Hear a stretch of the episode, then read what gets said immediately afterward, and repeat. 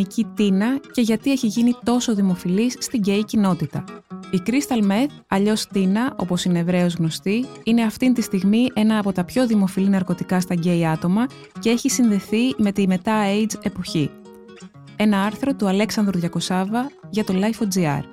Για να μας ακούτε, ακολουθήστε τη σειρά ηχητικά άρθρα στα Apple Podcast, στο Spotify και στα Google Podcast. Είναι τα podcast της Lifeo.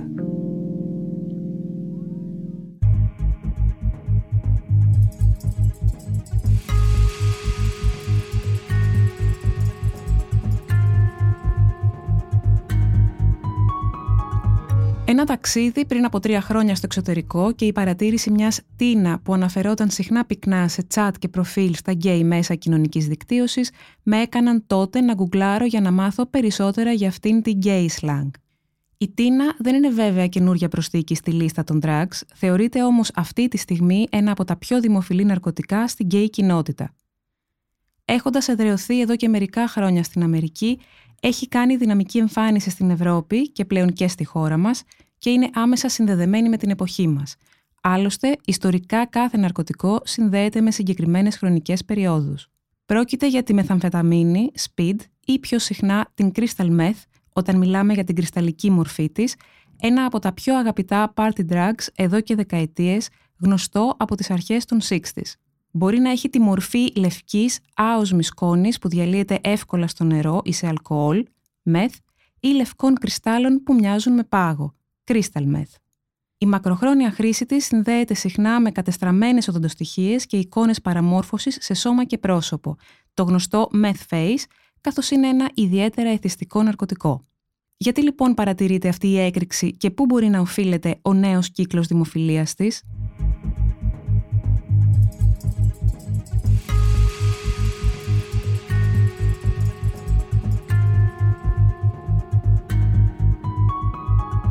Μεθαμφεταμίνη ανήκει στην κατηγορία των διαγερτικών του κεντρικού νευρικού συστήματος και έχει χημική συγγένεια με την αμφεταμίνη, αλλά πιο έντονη επίδραση, εξηγεί η φαρμακοποιός Κωνσταντίνα Παπαδιά. Μία από τις βασικές ιδιότητές της είναι η αύξηση των επιπέδων νευροδιαβιβαστών, όπως η νορεπινεφρίνη, η ντοπαμίνη και η σερωτονίνη, στοιχείο που προκαλεί υπερδιέγερση και ενεργοποιεί όλες τις αισθήσεις.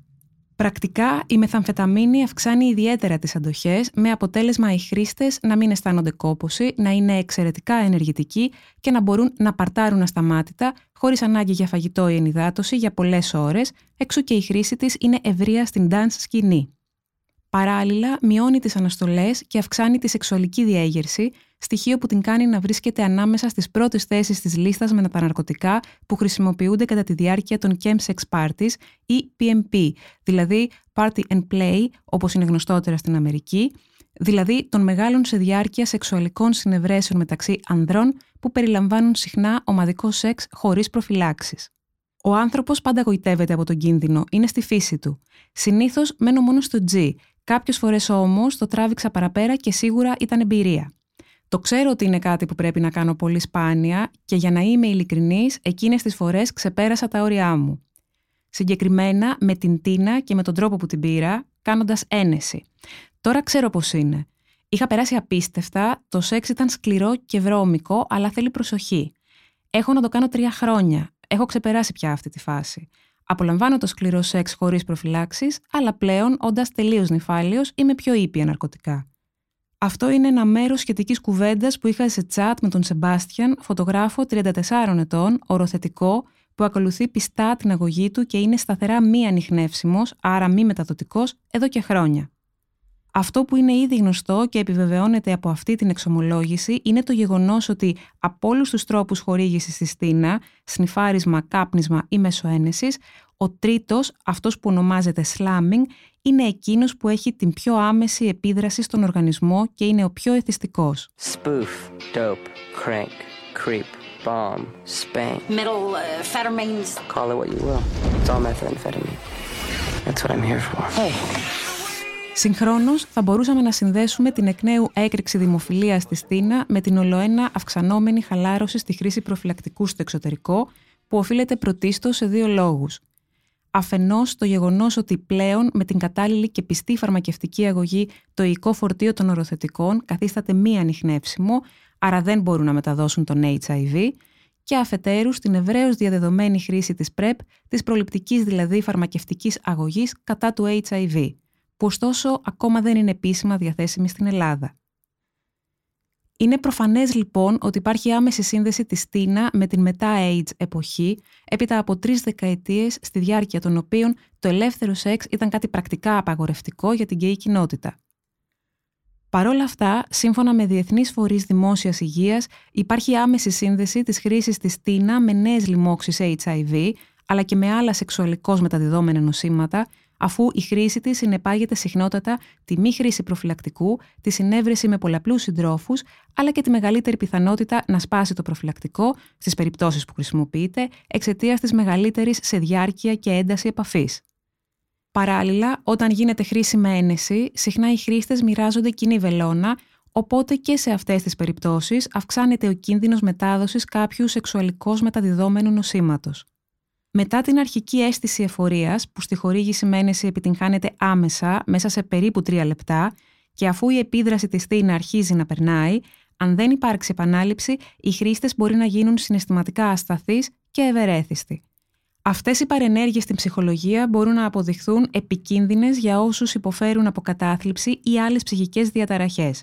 Μακροχρόνια χρήση μπορεί να οδηγήσει ακόμα και σε ψυχοσικά επεισόδια.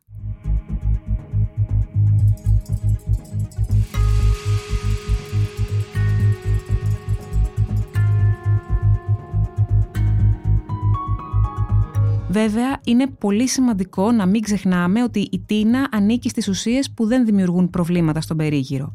Το κοινωνικό πρόβλημα εδώ έγκυται στο ότι όταν οι άνθρωποι θέλουν να μιλήσουν, δεν μπορούν να απευθυνθούν κάπου, καθώς πρόκειται για ομάδες που κοινωνικά είναι πολλαπλώς στιγματισμένες. Γκέι άνδρες οροθετικοί, όπως έχει επισημάνει ο κλινικός ψυχολόγος ψυχαναλυτής και επιστημονικός συνεργάτης της θετικής φωνής Αντώνης Πούλιος. Πέρα λοιπόν από τη συμπεριφοριστική ψυχοθεραπεία και τη συμβουλευτική, που παραμένουν οι καλύτεροι τρόποι αντιμετώπισης του εθισμού στη μεθαμφεταμίνη, κυκλοφορούν στο διαδίκτυο στρατηγικές από κοινότητες χρηστών, ώστε να μειώνεται η επιρροή της στην κοινωνική ζωή και την ψυχολογία τους, αλλά και να διευκολύνεται η ανάρρωση. Αυτές περιλαμβάνουν την εκ των προτέρων ρύθμιση της χρονικής διάρκειας που θα συμμετέχει ο χρήστης σε ένα σεξ πάρτι, τη μείωση της συχνότητας, για παράδειγμα μία φορά το μήνα και όχι συχνότερα, την όσο των δυνατόν μεγαλύτερη αποφυγή της ενέσιμης χρήσης, καθώς και συγκεκριμένες τεχνικές αποθεραπείας την επόμενη μέρα, δηλαδή συναντήσεις με φίλους, ψυγείο γεμάτο με τρόφιμα κλπ. Η μεθαμφεταμίνη σε αριθμούς βάσει στοιχείων από την Αμερικανική Κοινότητα Απεξάρτησης και Επανένταξης Νέων New Life House. 500 τόνοι μεθ παρασκευάζονται κάθε χρόνο παγκοσμίως.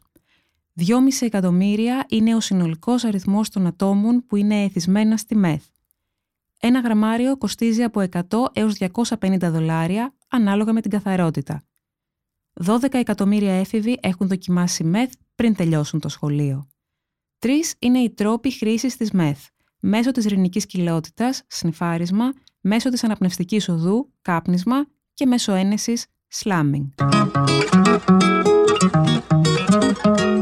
Ήταν ένα άρθρο του Αλέξανδρου Διακοσάβα για το Life.gr. Τα podcast της LIFO ανανεώνονται καθημερινά και τα ακούτε μέσα από το LIFO.gr ή τις εφαρμογές της Apple, του Spotify ή της Google.